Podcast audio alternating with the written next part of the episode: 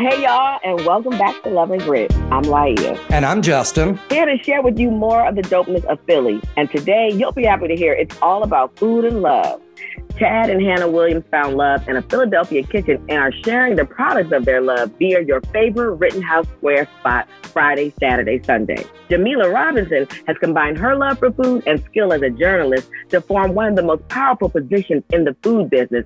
And of course, she's making history. But first, are we doing a round of Philly faves? You know what it is, Justin. It's Black Business Month uh-huh. in Philadelphia. What yeah. are your favorite Black businesses?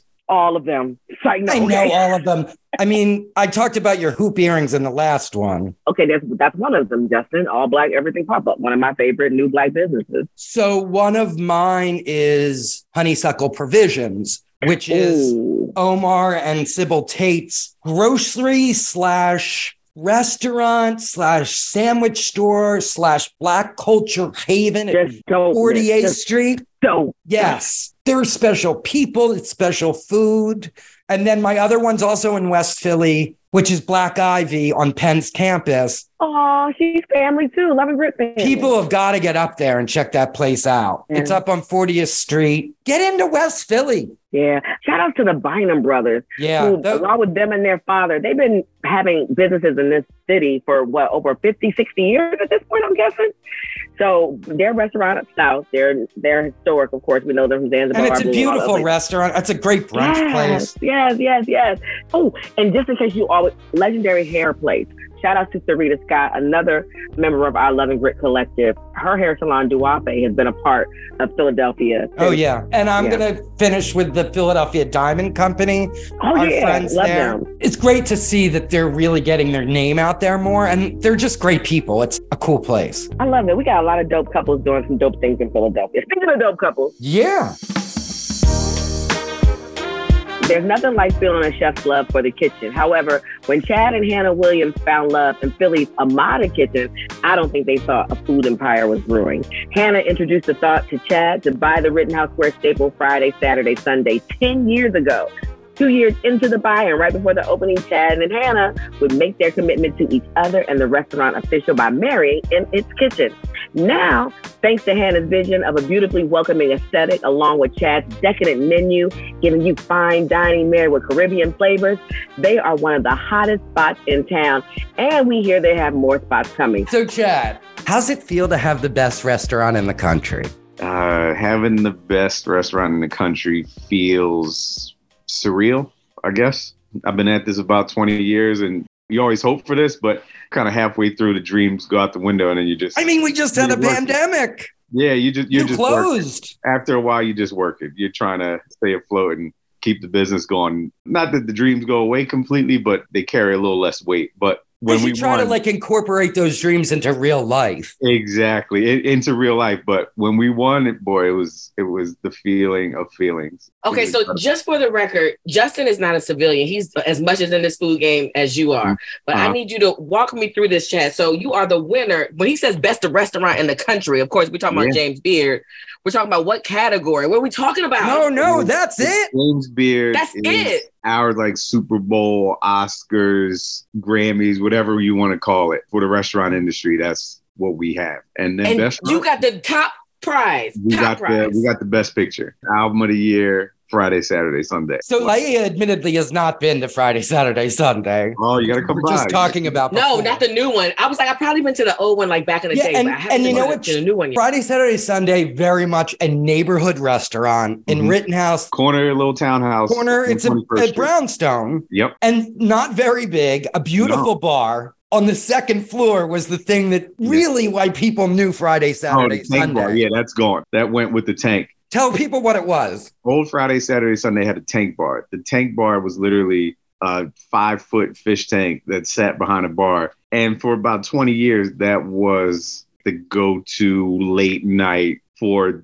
downtown Philadelphia. It's like kind of mm-hmm. unimaginable that, that that's what it was. It was like Ashton Cigar Bar, Rouge, Delilah's rolled into one thing. Mm-hmm. Okay. The last two, I got you. But tiny, like tiny, tiny. Tiny thing, but it was a vibe. Everybody's been there. All the oh. old folks come in, want to tell me their stories from the 80s and 90s about Everybody there has a story at the bar about the tank bar. A wild story. They're always wild. They're never normal. It's so interesting because I remember talking about the tank with somebody, and it was like, the, you know, it was the first thing obviously people mm. noticed. Right. And like, we're a little bit speculative of because you're like, that was kind of what made this place special, unique yeah. or special. Yeah. So you guys redid it in a beautiful way. I mean, it's honestly my favorite bar to sit at, and it's like always a great drink.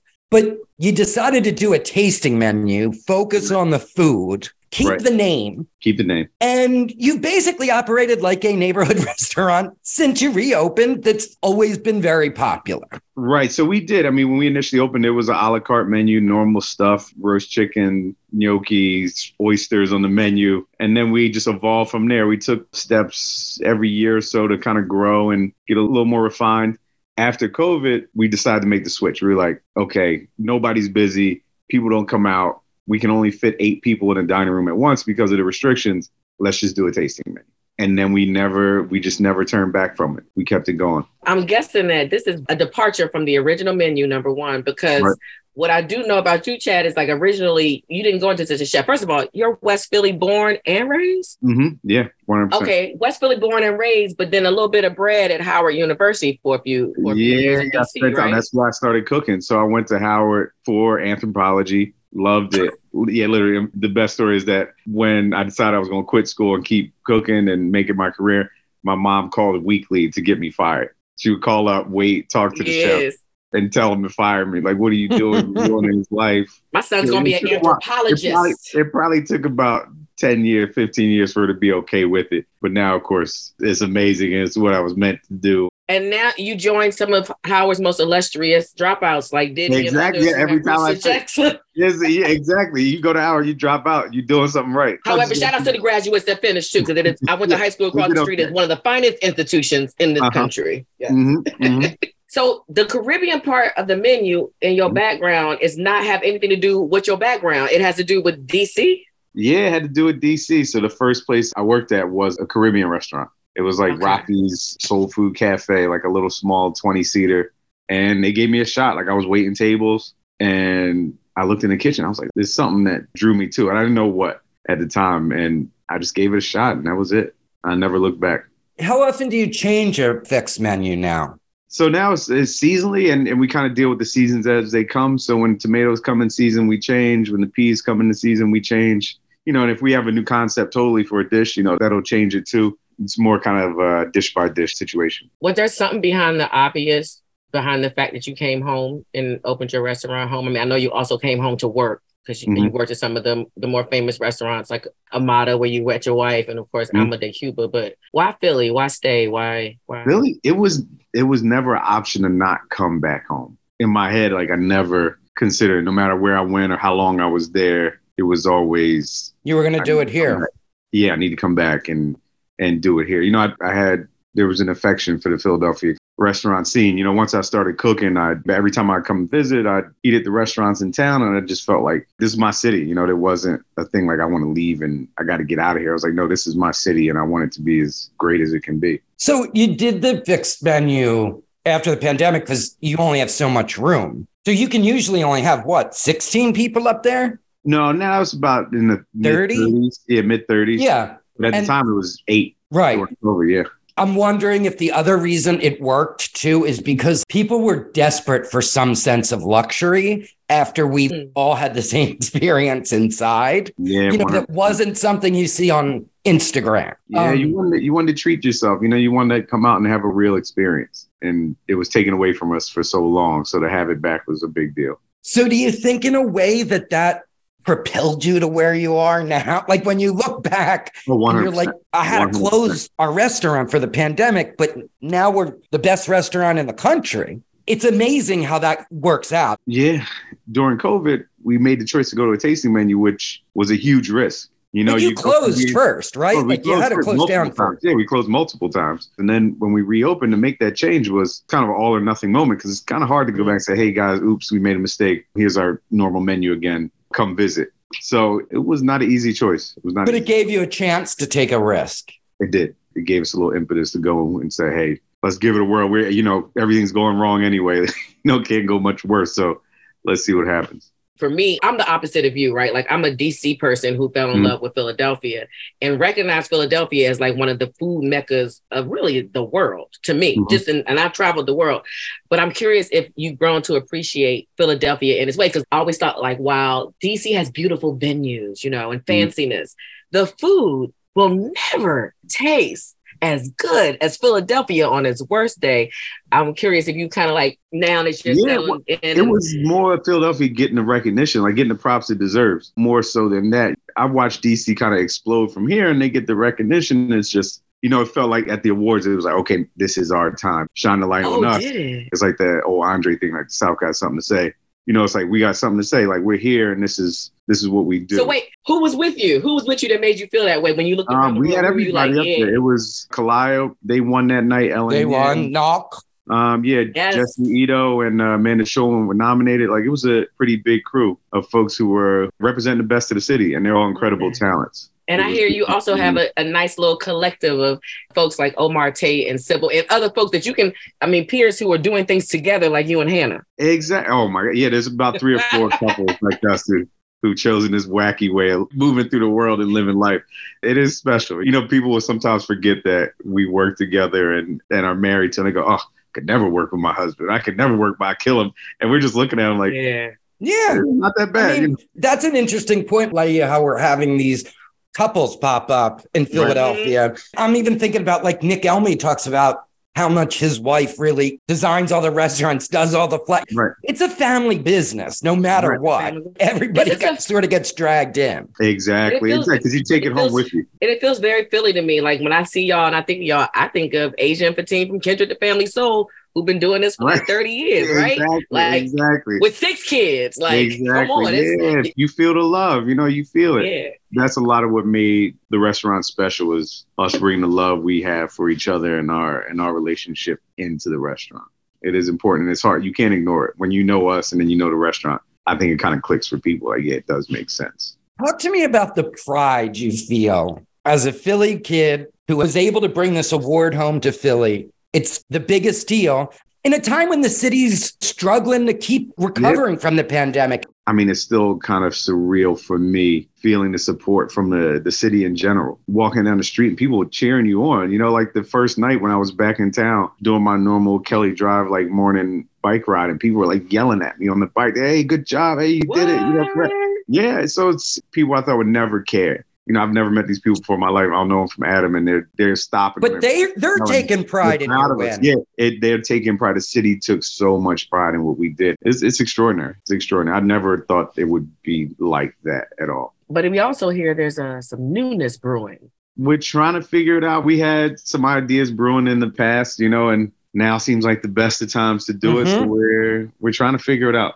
Few irons in the fire that we have to make sure they're the right ones. But that's what paid off for you with Friday, Saturday, Sunday. Right. And you made it so special. It's good hospitality, great food, great drinks. You feel like you're being taken care of there. You don't feel that that much anymore in that's the restaurant scene right in Philadelphia, I will say. Well, that's a big thing. Like most people have a successful restaurant after three or four years, open another one. Right. And we we didn't. We always felt like there was more to be done at Friday, Saturday, Sunday. It was more space to grow and become something that we're proud to show to the world. Being recognized for is you're like, okay, thank thank God I was doing the right thing because you never know. You know, there's no, no rope. For how many successes there are, there are oh, tenfold failures. Tenfold failures, right. And it's great because the city needs this. We need right. wins. We need reasons for people exactly, to come travel. Exactly. And food is what it's always been about in Philadelphia. Yeah, we, the, the joke was like we missed it with the Eagles, we mixed it with the Phillies and Sixers. Yeah. So it's like Philly finally got one. We finally got it one this yeah, year. Yeah, we should have a parade down Broad Street for you. You know, yeah, please. So what's your mother's circle back? What does oh. she oh. say now? Decades no, now later. Now it's what I was meant to do since a child. And I didn't, yeah, I didn't cook when I was a kid. she raised you this way. Oh, exactly. Yeah, exactly. So he was in the kitchen with me. The friends come in, you know. We have the, the, eight top of all the aunties up there enjoying themselves. Yes. It really warms my heart. It may not be their type of food, but it's it's fine. They tell me it's great anyway. They tell me they love it. Periodically, you got to walk by the table and just drop it. Anthropology. Anthropology, right? Yeah.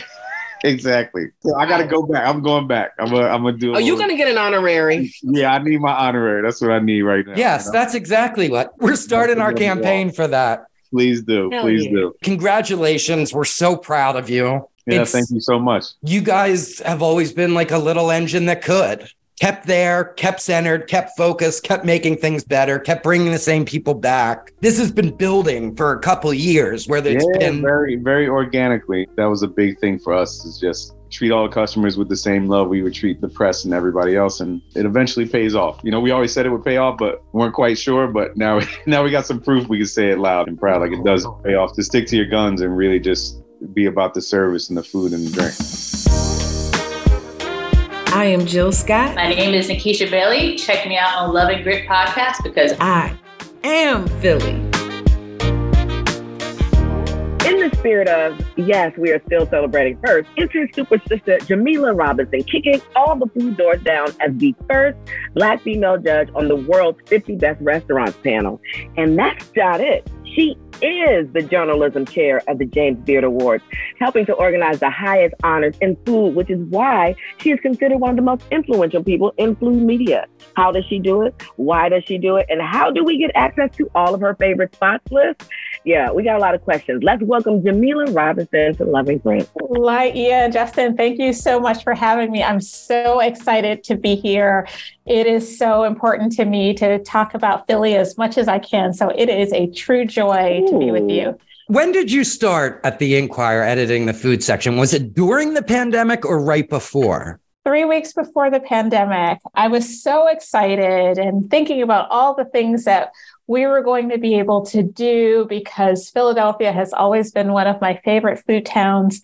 And I was so excited to come here we started thinking about all of these recipes that we were going to be doing. And we are going to be going all around the city and we are going to be talking to people. We're going to do all these dinners. It's going to be great. And then March 13th happened. Mm-hmm. And suddenly we went from wanting to talk about why Philadelphia is a world class food city to trying to make sure that the food system was going to survive the pandemic. And so that was a real shift you know, in most newsrooms, if you've watched The Bear and there's that episode seven of the mm. first season, for us, it was like a breaking news. Day. That's a breaking news day, and the world turns on its ear in just a hot second. And so we had to really rethink how we were going to do our jobs, how we were going to review restaurants that were open, how we, we were going to tell people about how to get food if they were food insecure, or how restaurants were going to be open, what was going to happen to the supply chain. And so we were diving in right at that moment. But I think what became really interesting about that time is that we really didn't deviate from what we really wanted to do as food media. We wanted to show why Philly's a world class food city, be part of the community, and show all the people and places that make up the importance of Philadelphia. So we were able to do that. It was just in a different context than we were expecting. and now when I look back on that, that time with a lot of, you know, I'm very grateful we learned a lot and some things that we really wanted to change. The pandemic really accelerated those opportunities to really make some significant change and shift the things that don't make sense anymore in but in the age of social media or in 2020 at that time. So we were able to change them. But it's so good to be at this point because we were all in the thick of it together. We were doing the same thing. We made this a weekly podcast. We were bringing restaurateurs on just to like tell their stories. All of us lived this together. To be to this point now, grateful is the right word that we have been able to spring back. And it does show what community can do when people work together because like it could have turned out differently. Not all cities have rebounded the way we have economically, especially culinary wise? 100%. I mean, when you think about all the restaurants in, say, New York that closed and would never be able to open again, and that became part of a lot of the writing about this restaurant is closed, it may not open. And I think we were able to re-examine rebound i think is a really good word but we also re-examined what we were doing and we were able to respond to the pandemic in the spirit of community. And it really kind of shows that's really the essence of Philadelphia. And when you think about people here, that coming together, that spirit, I don't know if other cities had that kind of community and we're able to spring back in such a way, or I like to say spring forward because I think that's right. really what it's, happened. It's a new way. Was, like you said it, like it was a chance to like deviate things that advanced us that have maybe been held back before because so much changes and change isn't easy. So, one of the things that we did at the Philadelphia Inquirer, which was something that I had been thinking about for years, but during the pandemic, when restaurants started to come back, we decided we aren't going to give bell ratings for reviews once we started. Which was a big deal. Uh, you managed two of three of the long running writers in the city. Craig LaBan was famous for the bells. I mean, that's famous how people, for the bells. People famous traded it. How many bells does the restaurant have? That must have been a big decision. It was, but here's the thing that happened with the pandemic are we going to give ratings to restaurants that are either closed or just coming back may not may only be open for 50% capacity is it fair to give a rating but when you really dive a little bit deeper into that think about our relationships with ratings well, you get in an Uber and you give a rating. Amazon, you give a rating. Three stars, what does that mean? Five stars, is that good or bad? What does it mean? If we give Friday, Saturday, Sunday four bells but Pete Wells at the New York Times gives it three stars. Who's right? Well, here's it, my question too. What about Yelp and Google as well, because when does it matter what people who just go to eat care about? Exactly. We are giving, we are talking about expertise. We're putting a lot of resources into yeah. um, understanding what is happening into the restaurant. So we decided maybe ratings were not the best way to convey that yeah. information. And as journalists, it was really important for us to use words. So we would say, this restaurant is world class. Friday, Saturday, Sunday is the most complete restaurant experience in Philadelphia. So let me ask this because y'all are talking as non laymen, y'all are in this world, right? But as a person who just goes to eat and wants to know where the good places are, where the fancy people think you should go, I'm curious how you should use the Philadelphia Inquirer and the food editor's review versus your Yelp your Google and all these other things. Like it's interesting now that we don't just have food professionals' opinions in this world. Now we actually have everybody's opinions in this world. So that's beautiful, Jamila, right? Laia, don't you think? I love it. all of these different perspectives are valid. It, it used mm-hmm. to be, mm-hmm. oh, it was just the food critic who told you where to go, where to eat, what to have. And we don't all agree, but it's important to the way I think consumers can use that information and use the kinds of stories that we do at the Inquirer is we invite you to the table with us and walk you through the experience and give you a chance to see why that restaurant matters. And that's something you can't get from Yelp. Yelp is not right. going to tell you why Kalaya is so special because there are dishes that Nocturna is cooking that you can't find in other parts of America. So that restaurant mm. matters. If we take you on a, along Baltimore Avenue on the Jollof Rice Trail, we are telling you why these restaurants matter. Wait a minute. And Baltimore Avenue has a Jollof Rice Trail. There what? are all yes on, on, the West Philly side. You can go to inquirer.com slash food and look at our stories about the Jollof Rice Trail and all the different kinds of jollof you can find. And that is something that Yelp wow. cannot do. I don't know what it is. So can you tell me? so it's essentially a lot of West African restaurants, be they Nigerian or Ghanaian or from Cote d'Ivoire, all of these cultures from West Africa have a different kind of jollof. And your Liberian jollof is going to be spicier than your Ghanaian jollof, which is going to be like a little bit more tomato based. Some have peanuts ground into them. They're all a little different. And you are going to learn so much of that culture going to these different kinds of restaurants. Y'all can't do that. yeah, Jamila, um, you, and it's, it's dope because I just want to say in this moment that I feel like if we would have had another kind of person with another kind of background, I wouldn't have known that. So again, it's important for us to be in these spaces because I don't know if anybody else would have told me about the Jollof Rice store beyond Jamila. Well, thank you for saying that. I yeah. think it is imperative my first James Beard Awards many years ago, I walked in the room and I was so confused because I was one of the few Black people in the room. Maybe it was me and Toni Tipton Martin and Adrian Miller, who you'll know from The Soul Food Scholar and the books like Black Smoke. And there were maybe three other black people there. Almost no asians or asian americans. I don't know if there were any latinos there at that time. And i was so confused because i was like these are the arbiters of taste. And there were no people of color or we are the spice. And i was like as much as we like to eat right. I don't understand. Right. And i really think that when you have people of diverse backgrounds you can understand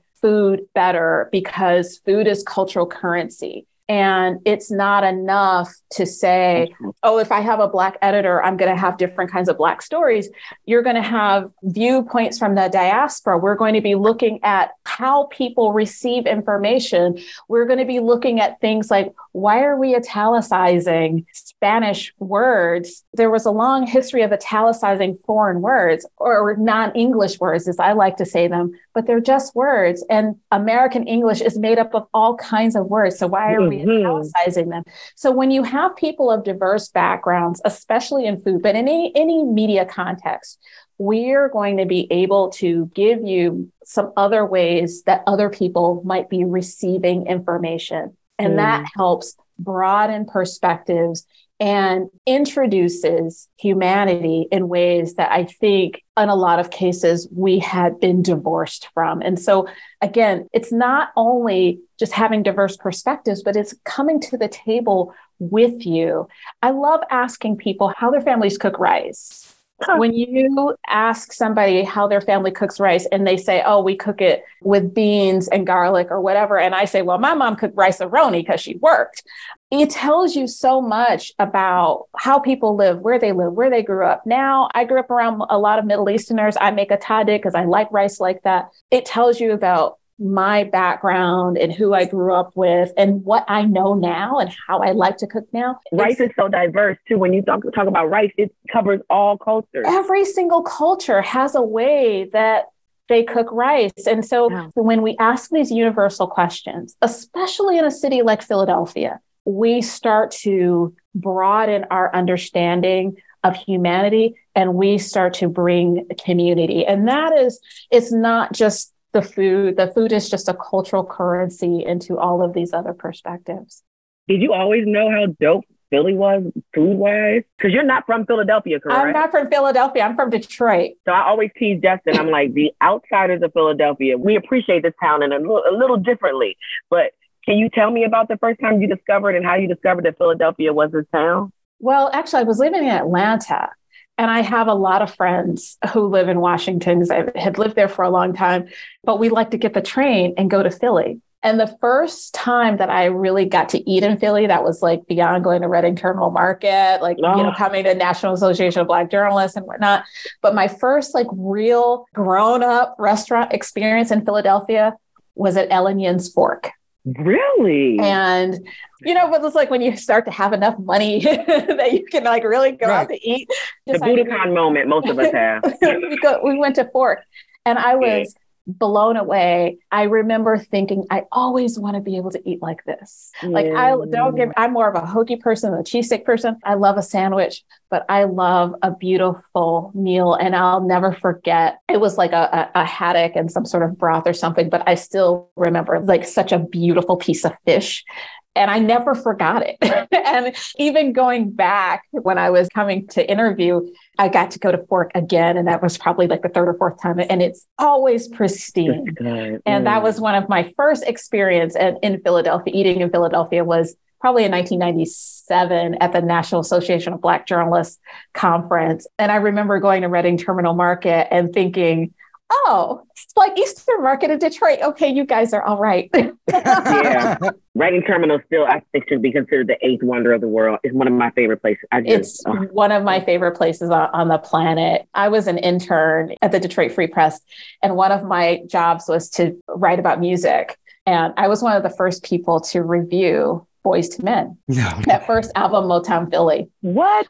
And Gary Graff, who was the music writer at the time, like gave me a bunch of CDs. Remember CDs, everybody? Yeah. Uh, gave me a bunch of CDs and said, "Here, take a listen." And it's like Motown Philly. And I remember hearing it, and I thought, "Oh, they're going to be stars." and I wrote like one of the first reviews of, of Motown Philly, but I was so intrigued and I was so happy to come to Philadelphia. I just want to go back to Ellen Yin and Fork. It's a full circle moment that she won Best Restaurateur. We were just talking to Chad, who's on the same episode. But I mean, what a great time for Philly to get Mhm. its roses with the people it's getting it with, especially they're the the people you describing. I mean, honestly, it was white men who won from Philadelphia before. It was just not this diverse. Once it got this diverse, we scooped them up. Isn't that really interesting? Mm-hmm. Because it gets harder when you add more diversity, the competition actually gets harder because now you got to go up against Noxaturna and listen, that's some of the best food you're going to get on the planet. We have been trying to tell anybody who'll listen Philadelphia is a world class food city. There are dishes here you just cannot get anyplace else. There's a, a level of accessibility here in I'm sorry, like Jamila, when you say that sentence, you just dropped it like it was nothing. Oh. I'm just so curious. Can you give me an example, like something that you, something you can get in Philadelphia that you can't get anywhere else? crab gravy. Ooh, talk about it. crab gravy that's summertime special thing it's not just italian american this is a philly Really? I've never heard. I mean, of it's crab been a part of my life my entire life. And I'm from Maryland, and I don't know why we don't have it. I don't understand. i love that season of crab but then a beautiful pasta and that beautiful red Ugh. sauce and pulling those things together i mean that is a cultural and sunday tradition Yeah. Tradition. and that is it's so Philadelphia. And then to see those kinds of dishes happening at the restaurant, the Divine Lorraine Hotel, or Oh, I also haven't eaten there yet. or also at Friday, Saturday, Sunday, he does a version of crab gravy. I did not it- realize it's that was a Philly really, thing. A really Yeah. Philly dish. Those shamong, I know I keep talking about Nok, those sham. We all love Nok. You know, the blue pea dumplings, the pressed duck at June BYOB, Mm. this quintessential French dish, the incredible cocktail programs that you're seeing at places like Andra Hem or Post Haste. I just went to Andra Hem last week when I saw you. not only incredible cocktails, but great food. The pasta martini that you're going to get at Fiorella. What is that, Justin? What's she, what's she talking about? What's she talking about? Oh, Fiorella is. The, mm. I- I just- we got to take you on like We're the gonna, we're gonna, food we're gonna, tour. we're gonna take Lydia out. We're gonna have like easing me. I a little really Philly it, y'all. feast. Wait, I just have to tell you, Jamila, she was the first person, like we would talk about cheesesteaks, obviously, talking about Uh-oh. seafood cheesesteaks. Okay. And I was like, what? What? Now it's come around in many years that we've done this podcast that many famous people now come on here and talk about. Sister Muhammad's fish hoagie. Sister I Muhammad mean- fish hoagie has been a, a staple of Philadelphia. Where are you going to get that? Like, if we put that in context with, say, Michelin stars, uh, Michelin star signals worth a trip, one Michelin star. If you put that in context, Sister Muhammad's fish hoagie is worth a stop. So, mm-hmm. how we quantify things, how we quantify experiences, how we talk about these things, really, we have to sort of dive a little deeper into why we laud certain kinds of restaurants. It's one thing I love about this role is being able to say, well, Sister Muhammad's fish hoagie exists on the same plane as a Zahav, which Yeah, is that's what I was a, a thinking. Zahav, where you're talking about very, very special Levantine Israeli cuisine. The mm-hmm. way that the vegetables are chopped are very Israeli. Or if you go to Laser Wolf, for example, is like spending a night in Tel Aviv. If you haven't been to Tel Aviv, wow. Or if you've been to Tel Aviv and then you go to Laser Wolf and, and you feel transported, that's what restaurants do. And there are places here that I really believe that now when you go to some of the restaurants in Philadelphia, they transport you in a very Philadelphia way. If you're having Mm. crab gravy, if you're having a certain kind of hoagie, Tierra Colombiana, they're one of those. Tierra too. Colombiana, or places like Cantina La Martina in Kensington, changing a complete neighborhood. This is what Right. restaurants do. Yes, hmm. food is food and food is delicious and food is special. But if I tell you that Honeysuckle Provisions in West Philly, Omar Tate and Cybille St.Aude-Tate's very, very special restaurant slash market slash community center, it's one thing to tell you that It's fabulous. I mean, they're hoagies, they're dollar hoagie. Plus, like they make a black eyed pea fermented sausage type thing. a breakfast sandwich. That is one of the most delicious things I've ever had, but it resonates more not only because it's delicious, but it is feeding a community and it's drawing on history. And Omar has worked at some of the finest restaurants on the planet, but he's bringing those techniques and bringing them to his community and shaping them in a way that he wants to project out into the world. How many bells does that get? oh my God. You know what's so funny is Omar was like one of our first guests, moved to West Philly from New York during the pandemic and was like, I want to open a market. And we were like, okay, sounds good. And he like I'm putting my eight- food on newspapers with articles that people need to. What? What are you saying? to see them have done it now and have two little kids, that place on 48th Street is going to become a big gathering. It has become a mecca and it signals that in Philadelphia, especially, if you have a vision, you can make it happen. There is that sense of independence that comes from Philly. It's not lost on me that some of the best chefs in the country are here in Philadelphia. It's like everything else that starts in America. Beautiful things of America start in Philly. Philadelphia, it's true. So it is See? not lost on me that some of these restaurants that are so special and so important are in Philly and sometimes get overlooked because it's seated between DC and New York. But there Yeah. are places here like Her Place Supper Club that are really leading on how dining is changing. Yeah, and then their other restaurant is closed on the weekend. It's closed on the weekend. I mean, think about it. You go to some of the best restaurants in Paris, they're open maybe Tuesday through Saturday. It's so civilized. They're not open on the weekend because they have families. And so My Loup is closed on the weekend because Alex and Amanda are getting married this summer and her place is is full. It's a tough reservation, but they want to have a life and they have decided that they will work on this new model of thinking about labor differently. That's a restaurant that matters. You can't put a number of stars on wanting to treat your staff and yourself fairly and thinking about whether or not the restaurant needs to be open for service seven days a week, lunch and dinner and brunch on Sunday. It's a very different way of thinking about it. And so some of these things that we have talked about in the course of the pandemic or post pandemic these things are changing and they're changing in Philadelphia. Even out right outside Philly, there's a restaurant called Hearthside that is in the New York Times about its four day service. I keep trying to, I'm not texting. I'm actually writing down everything you're saying. I just missed that one. Hearthside. Hearthside. Hearthside. Hearthside. That's my Michigan accent. But I have to say, when you said hoagie, I heard a little Philadelphia in the way you said hoagie. Oh, really? Oh, well, thank you. I will take that as a compliment.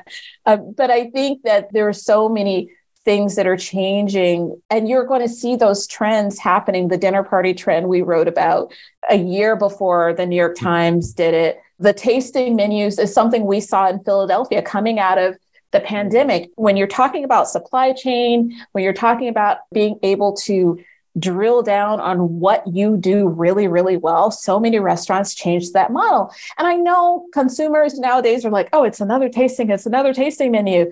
But if you think about how Europeans eat and other parts of the world having a prix fixe, for, you know, three courses and wine, and you're out of there, it's actually helpful for the restaurant to understand exactly how many people they need to serve that night or serve that day less waste and all of these kinds of issues that a lot of restaurateurs are facing. And I think what we want to do is explain to our readers why that trend is happening and what you can expect to see more of. Now, I think in the next year, you're going to see people kind of going back to a la carte and having like a, mm-hmm. a few more choices. You're going to see less Like Laurel did. I mean, Like Laurel, Laurel was did. one of those tasting first. tasting menus, very, very special, exquisite. But I think you're going to see restaurateurs are going to start to add a few more choices but i also think you're going to see people taking things away. Well as you see like the democratization of caviar it's on chips and salsa and caviar is on everywhere and it doesn't really add luxury it just adds caviar. I think you're going to start to see thank you finally. that. It's like if i'm bumping it off the top of my hand and eating it with my utz potato chips it's probably not that special anymore so I think you're going to see less of that. You're going to see a lot more vegetables and a lot more celebration, like we're seeing with all the beautiful corn dishes all over the city, incredible corn raviolis. I think that you're going to see a lot more expression in things that are local vegetables and things of that nature. So it's it's, so it's a really exciting time to be in food and to be watching how Philadelphia restaurants are responding to ingredients and and thank you to you and your team who has just done an amazing yeah. job of telling these stories and making sure Philadelphia is out first. Like thank it's you beautiful Thank pictures you. and beautiful stories and to go with Nok back to her homeland. Like that was something special that doesn't happen in journalism these days. Yeah. You guys are doing very special things. You're a part of this ecosystem of like making sure people know these stories so they go to Kensington to try Mexican. And a lot of people don't believe it unless they see it in the paper. And so yeah. like it's so good that you guys are leading on this because you're the experts too. Thank you. Thank, Thank you for you. taking up space. We're going to take more. We're going to take more. We're going to keep, thank you for saying that. We're going to keep taking space. We're going to keep celebrating Philadelphia. We're going to keep telling people why food matters here. And we're going to keep inviting them to the table.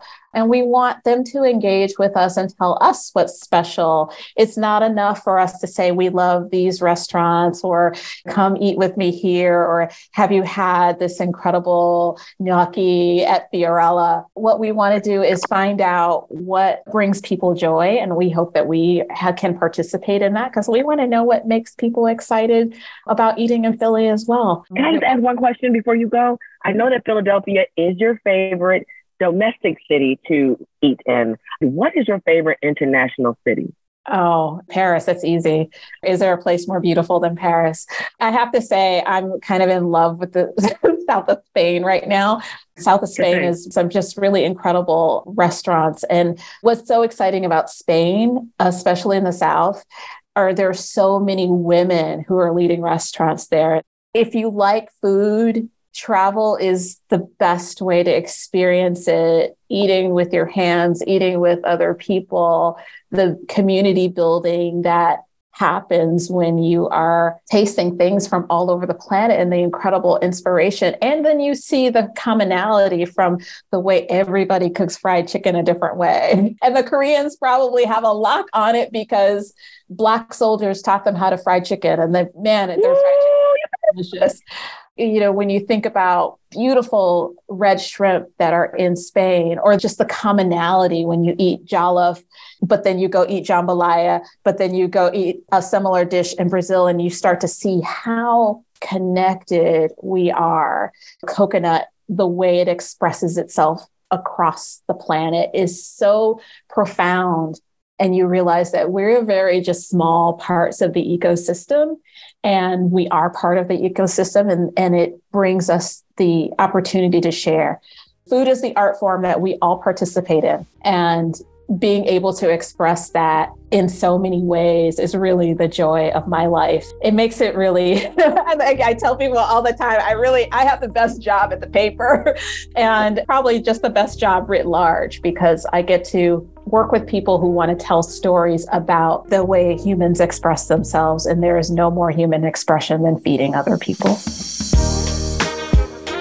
All right, Labor Day weekend's going to be a little bit different in Philadelphia. It is, and y'all should be happy. You got some extra dollars in your pocket for saving from that weekend. I know, I but all the businesses lost that money. That's true. So now let's give it back to them this weekend. Why don't we just go ahead and make this a Philly business weekend? There's so much to do. There's stuff that's running out in the next couple weeks. Oh yeah, it's the last of the festival season. Like shout out to Lady B because you know what it is. It's time for the basement party at the Dell. You can hit that Labor Day weekend. That's a great concert. Play Plan B was Lady B. And it's the best time to get down on the river. Yeah. There's so many places open there now. They'll be transforming soon and go get the last taste of summer down on the Delaware River. Yeah, and if it's still not enough for you, you still want to spend some money on a good show, go see Aerosmith. I hear they're in town that weekend too. Lion King too. There you go. They always got stuff to do in Philadelphia.